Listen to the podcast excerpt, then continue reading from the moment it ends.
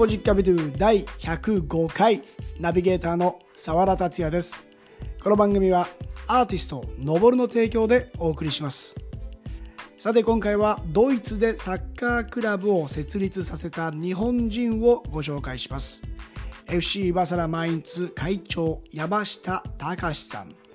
この紹介だけでも気になる方も多いと思います。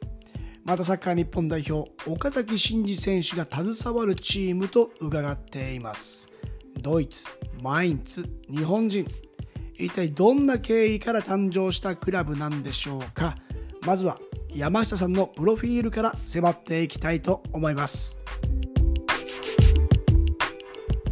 えー、FC バサラマインツは2014年に設立された、まあ、日本人が運営するクラブということを聞いたんですけども、まあ、これ、はい、まあ、ある種日本人の、まあ、サッカー界、まあ、日本じゃなくて日本人サッカー界の革命的ななんか話だなとふと思ったんですよね。ドイツで日本人が運営するクラブっていうことを聞いただけでちょっと不明な部分が多すぎて。でこのクラブ設立に大きく関わったのがあのサッカー日本代表でも活躍している岡崎慎司選手とお聞きしたんですけども、はい、それはどんな立ち位置にいるんですか、岡崎選手は。そうですね、えっとまあ、今は、うん、あのまあ、彼も今スペインでプレー、えー、しているので、はい、まあ、そんなに大きく、あの例えば、えーまあ、サッカーでいうと戦術であったりとか、うんうんえーまあ、運営の部分で、えー、チームに関わるということはできないんですけど、はい。まあ、本当にあのアドバイザーというふうに、えまあ、ホームページの方ではい、はい、ると思うんですけど、まあ、何かあるごとにまあ相談させてもらって、はい、えー、まあ、方向性であったりとかっていうものを一緒に決めていくというような形でやってる。はい、その岡崎選手との出会いは滝川第二高校時代ということで、はい、えー、山下さんが2つ上の先輩だった。はい、でということは今年、えー、36歳になるような年ごもうご結婚もされてるんですか？あそうですね。もう今、えー、結婚して2人子供も。はい、あそうなんですね。それは、はい、ドイツの現地校に通ってます。お相手お相手は日本の方なんですか？そうです。はい。うんじゃあもうあれですね。まあ、ドイツ、非常にこう日本の方も今、アンテナ高く、まあ、環境とか教育とか、いろいろと、まあ、日本の中では影響力がある国なので、なんか、うん、うん、あのどんな環境で子どもたちが育っていくのかちょっと楽しみだなと思いますけども、はい。うん、あの当時から、まあ、高校時代ですね。岡崎選手とはこう特別仲が良かったとか、えー、よく可愛がってたとかそういうのもあるんですか？いやもう本当ないですね。もう全然ただ同じ高校出身というところがまずキーワードであって。やっぱりまあ1年生と3年生ってこう結構あるじゃないですか、溝じゃないですけど、やっぱりこう、うん、まあまあ、の雲の上の存在じゃないですけど、彼の場合はでもその、もうすぐに例えば A チームとかで、うん、あの1年生から選手権の試合とか出たりとか、メンバーに入ったりしてたんで、はいはい、まあ、あの割と3年生だったりとか、先輩との関わりっていうのはあって、うん、まあ、すごい可愛がられてるなっていう印象はあるんですけど、うんうんうん、なんか当時の僕のイメージは、うん、えー、岡崎からするとめちゃくちゃ怖かったっていう なんか話しかけれない雰囲気出してましたみたいな。実際そうなんですか？実際実際そうなんですか？まあだから振り返るとそうだったのかなとか思うんですけど。まあね、1年で3年生っていうのはちょっとね、本当大物の、大物の1年生ってそこ関係なしにどんどんいっちゃうじゃないですか。あこいつすげえな、ガンガン来るな、みたいな、中にはね、そういうのがいて、一回すごく怒られてからちなんか 上下関係がしっかりなっていくとか、まあ、今はね、うん、すごいそういう上下関係ない意識の学校っていうのも増えてるみたいですけども、うん。まあ、もう焚き火というとねもうユニフォームにエスペランサってこう書いてあって僕は印象的で、はい、もう山下さんの時からもエスペランサって書いてあったんですか？ありましたね。今、どうなんですかね？うん、なんか変わったんですかね、呼び方ね。なんか。話聞いたような気もするんですけど、は僕らの時はもう入ってましたね。はい。チームスローガンみたいな感じでね、浸透してますそうですね。まあ、うん、あと一つはやっぱりこう、ひるまずおごらずはつらつとっていう、うんうん、あの当時、まあ、それこそスローガンっていう形で、ああ、えーとあったんですね。はい、僕たちも使ってましたし、うんうんあのまあ、その恩師というか、監督は、えー黒田先生うん。で、えっ、と、まあ、僕たちが今やってるドイツで、そのバサラマインツというチームも、はい。えー黒田先生に確認をして、そのスローガン使ってもいいですかっていうので、あそうなんですか。はい。へえ結構じゃあルーツが隠されているというか、山下さんがこうね、踏んできた足跡につながるものもあるんですね。そうですね。まあ、立ち上げ、チームの立ち上げ自体が、まあ、僕と,、えー、と岡崎が関わったっていうはところもありまして、うんまあ、あの、例えばチームカラーであったりとかっていうのも、い。はい。えっ、と、まあ、やっぱり共通点である竹谷第二のものを、うんえっ、と、取り入れたりとか、うーんはい。その岡崎選手がドイツでプレーしていた頃には、どういった再会をされたんですか？そうですね。あの、ドイツに彼が移籍してきたのは、まあ、最初のチームがシュットガルトはい。だったんですけどはい。あの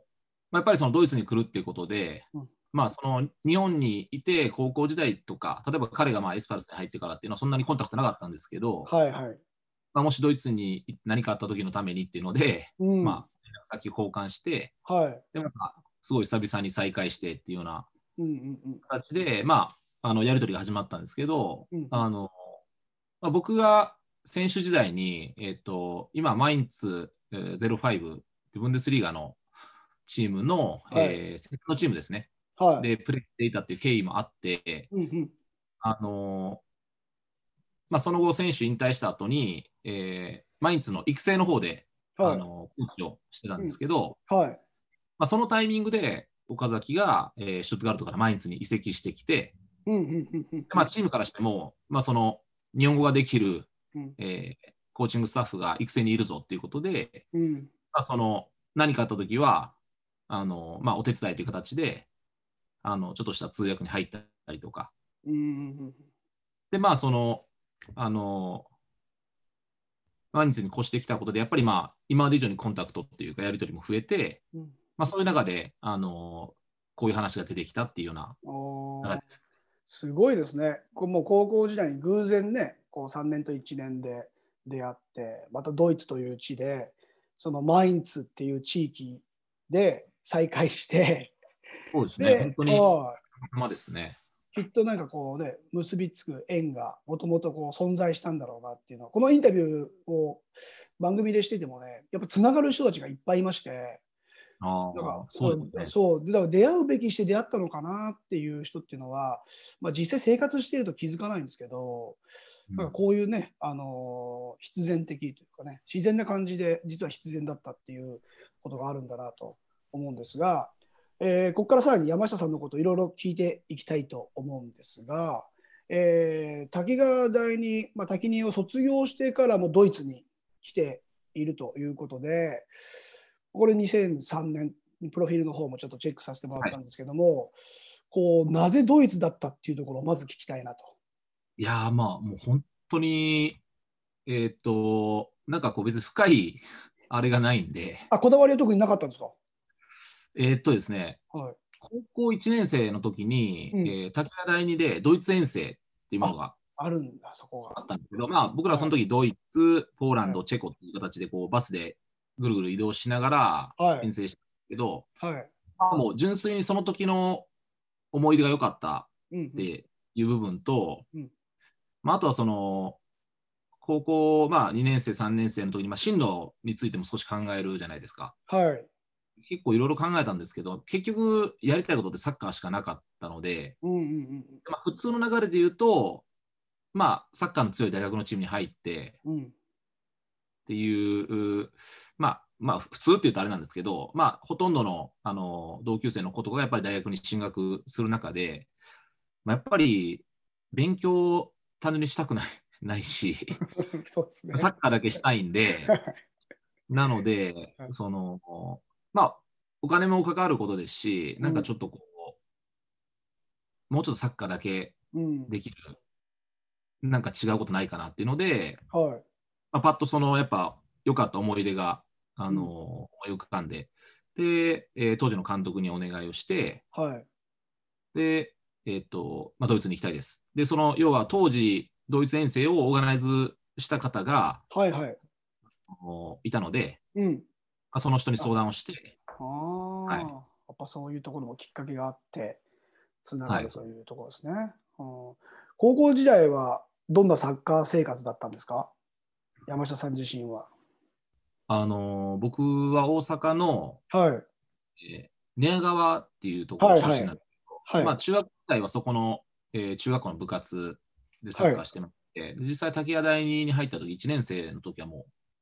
本当にうまいなというか、もううん。全然こう、やっていけないっていう、まあ、最初そういうイメージでした。もううますぎて、同級生で。周りま、周りがね。はいはいはいはいはい。まあな、なんとなく、あのその中でも、こう、ついていく中で、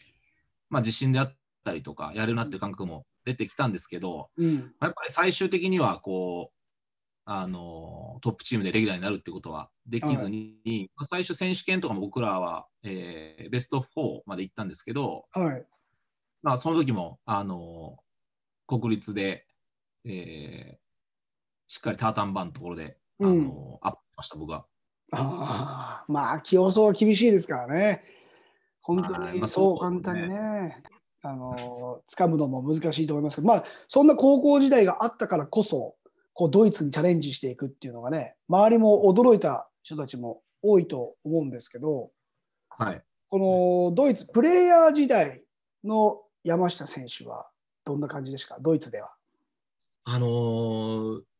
結局そこからこう今やってることにつながるんですけど、はい。もうやっぱり当時、えーあるチームを紹介してもらって、そこにこう、えー最初、まあ、テストもなしにすぐに入らせてもらうような形でスタートしたんですけど、はいはい。まあ、本当に田舎にあるチームだったので、うんまあ、本当に人口とかも、えー1200人とか、小さな村相で当小さいですね。はい、スーパーもないぐらいの小さな。それすごい高校卒業してからちょっと不安しかないような。あ本当にもう最初はそうでしたね。不安というか、でもなんかその、うん。まあ、分かんないことだらけでしたね。はいドイツ語も分かんし、一人でポツンとドイツの中に入ったような感じだったんで、うんうんやっぱりさっきのその高校時代、なんていうんですかね、こう怖い雰囲気で話しかけにくかったじゃないですけど、はいまあやっぱり相当尖ってたというか、うん。はい。あのドイツ人の選手とかにもうん。普、通にこう食ってかかったりとか、おー結構熱くなっちゃうんですね。あそうですね、なんかもう、まあやっぱ若いって言えばそれだけの話なんですけど、こうやっぱはい。ヤパーナーっていういうドイツ語があるんですけど、まあ、日本人って意味なんですけどね。ヤパーナ。はい。はいヤパーナーって例えば更衣室の中で聞こえたら、うん。うん。なんかこう、なやなんだお前みたいな。俺のこと言ってたやろ？みたいな、そういう 行っちゃうんですね。18、それはい、それで行っちゃうんですね。反応しちゃうんですね。そうなんですよ。なんかもう、今考えると、まあ、本当ガキだなと思うんですけど、そんな、そんな18、19でしたね。うんで、やっぱり自分、日本人一人で、うん。えーっと、まあ、時間もやっぱかなりあったので、はいやっぱりこうサッカーだったりとか自分のことを考える時間が多かったというか、うん。まあ、その頃は本当に上手くなりたいとか、あのーそういう一心で毎日過ごしてたなって思うんですけど、まあ、それでまあそこのチームで2年間ぐらいお世話になって、はい。その時にマインツのセカンドチームに移籍あなんですけど、はいはいはい。その最初移籍した本当の最初の方っていうのが、なんかこう、変に評価されて、トップチームで僕やらせてもらったんですよ。トップチーム、毎日のトップチーム？ええはい。その時当時もブンデスリーガです。ブンデスリーガではい。監督は？で、監督はクロップですね。今、リバプールで。リバプール。それの出会いもまた貴重ですね。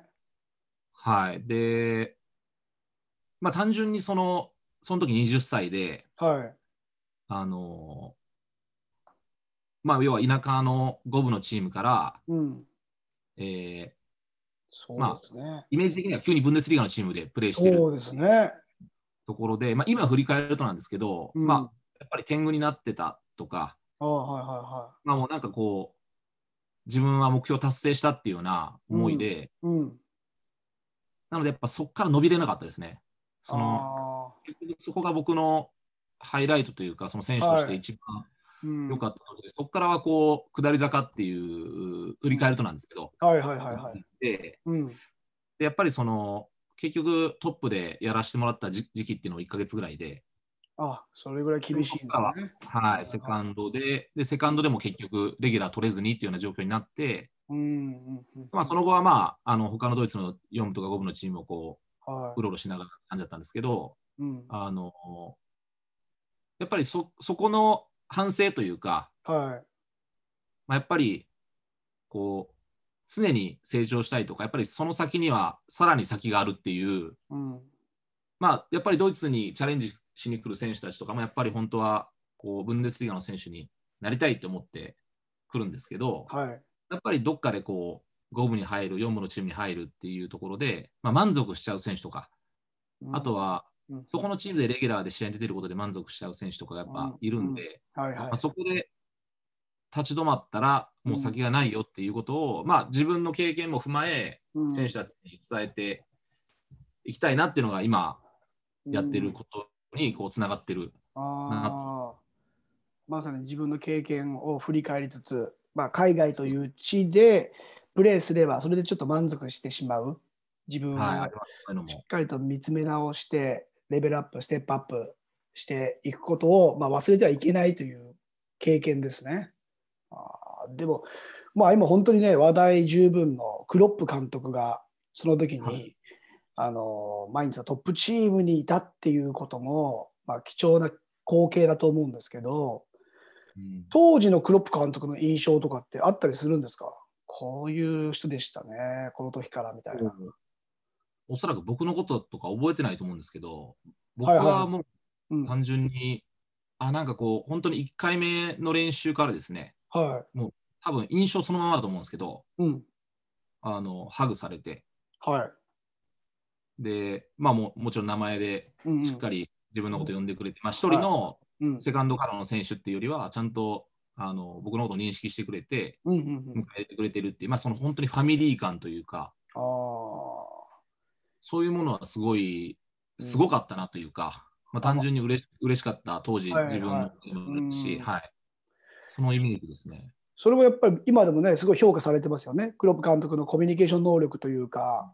人をコントロールする、選手をコントロールする力っていうものはすごく高いって言われてますもんね。うん、うん。今今はどうですか？今、まあ、いろいろとね、えードルトムントの姿もありますし、リバプールの姿もありますし、世界が注目している指導者になっているんですけど、山下さんの中ではクロップは今どういうふうに見えてますか？いやー、どういうふうに、なんかマインド自体をね、知ってるだけに余計にはなんかすごい階段をしっかりね、登っていって、世界が注目する指導者っていうものが目の前にいたっていうことをね、想像するだけでも。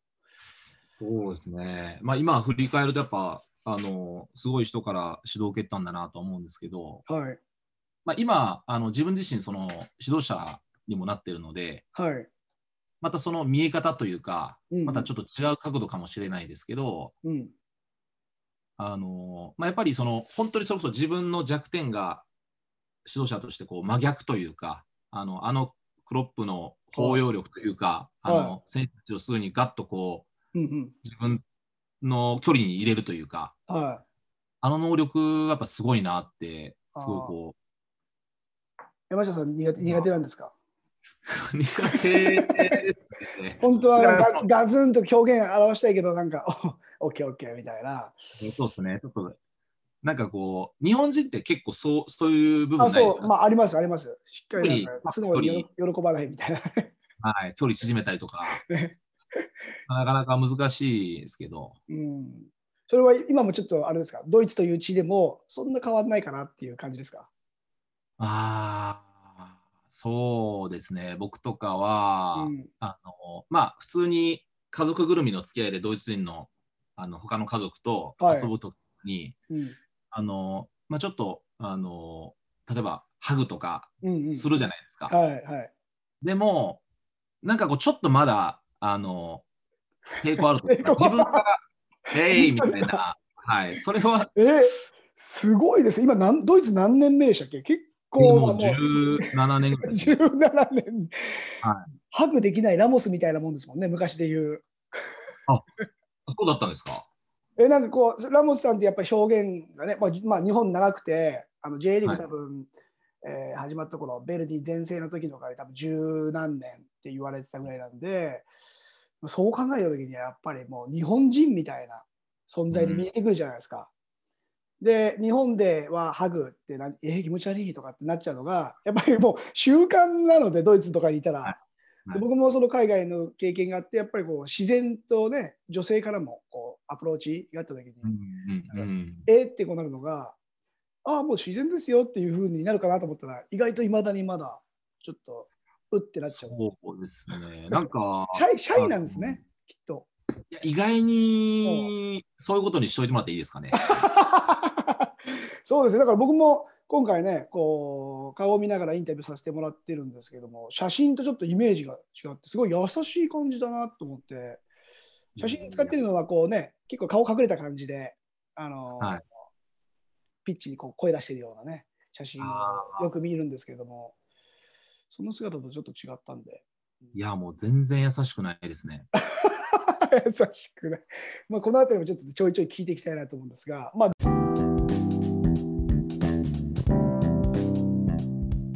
かがだったでしょうか？サッカー日本代表でもおなじみ岡崎慎司選手と滝川第二高校サッカー部で出会いその後ドイツで再会。また現在リバプールの監督を務めるクロップ氏とも現役時代に出会っているというこの先の展望が気になる人物です。世界が注目する指揮官クロップの包容力についても答えてくれました。一方でドイツ生活17年目にしてシャイな山下さんの素顔も知ることができましたエピソード2では山下さんがドイツで立ち上げたサッカークラブ FC バサラマインツについて伺っていきたいと思いますここまでのお相手は澤田達也でした Muchas gracias. Chao. Adios.